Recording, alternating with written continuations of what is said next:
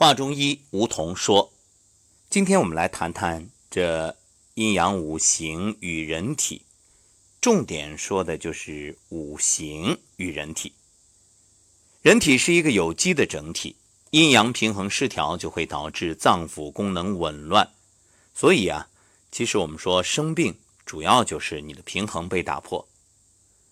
比如一个脏器受损，那其他的脏器都会受影响。”就导致人体平衡失调，所以养生保健最重要的就是身体的整体调养。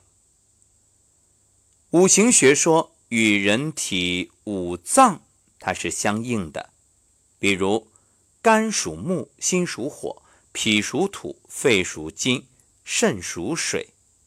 其次呢是人的五腑。说到这儿呢，各位可能会奇怪，不是五脏六腑吗？怎么来个五脏五腑啊？其实呢，严格来说，人体是六脏六腑。六脏呢，分别是肝、心、脾、肺、肾，还有心包；而对应的六腑呢，是胆、小肠、胃、大肠、膀胱和三焦。这与人体十二经络是相吻合的。所以，各位，你如果仔细的去看经络，就会发现，所有归属于脏的经络都在内侧，归属于腑的经络呢都在外侧。那这就是提醒我们，其实啊，脏比腑更重要。早期的防御就是由腑来完成，所以腑对于脏是有保护作用的。那之所以说五脏而不是六脏，就是因为古人啊，为了五行学说。而特别制定的，这里没有说的那一脏心包经络，它的走向呢是属阴，所以其实也属于脏的系列。那心包是什么呀？就是心脏外面的一层包裹。古人认为心不受邪，一旦受邪人就完了。那么如果邪气攻心怎么办？心包会带心受过。各位可以回想一下，人身上所有地方都有癌。但唯独心脏不长癌，这就是说它不受邪，这也是心包的作用。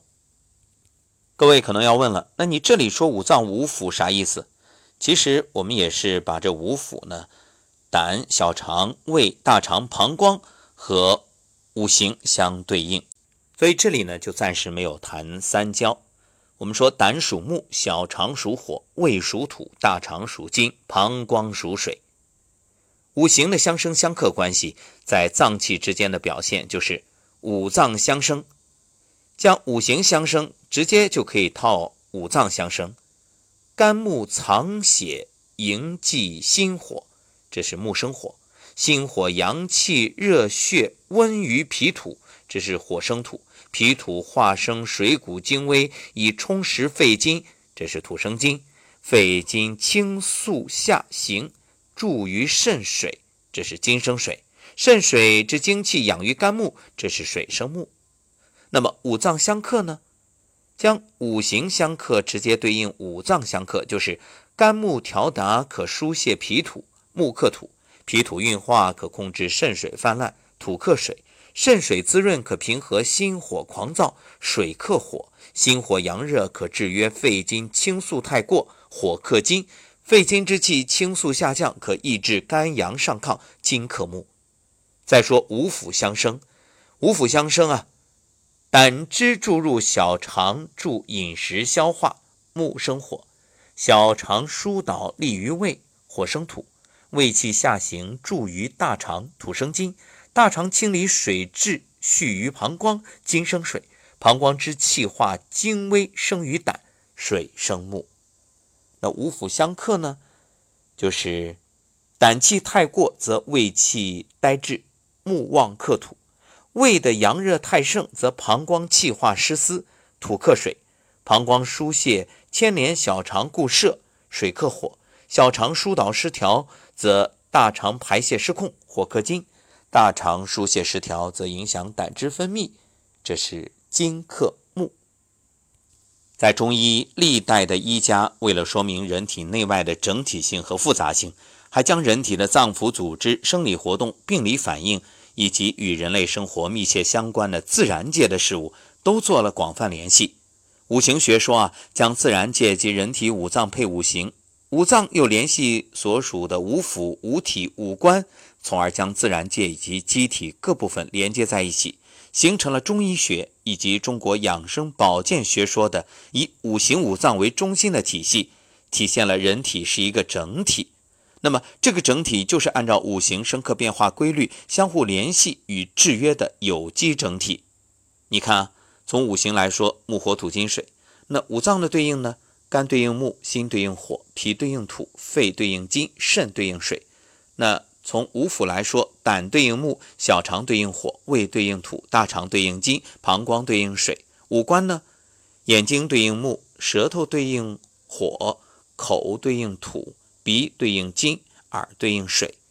那形体上，筋对应木，脉对应火，肉对应土，皮毛对应金，骨对应水。情志呢？怒属木，喜属火，思属土，悲属金，恐属水。五声呢？呼属木，啸属火，歌属土，哭属金，呻呻吟的呻属水。五味呢？酸属木，苦属火，甘属土，辛属金，咸属水。五色啊，青属木，赤属火，黄属土。白属金，黑属水。那五化生长化收藏对应的是木火土金水。五气呀，风暑湿燥寒对应木火土金水。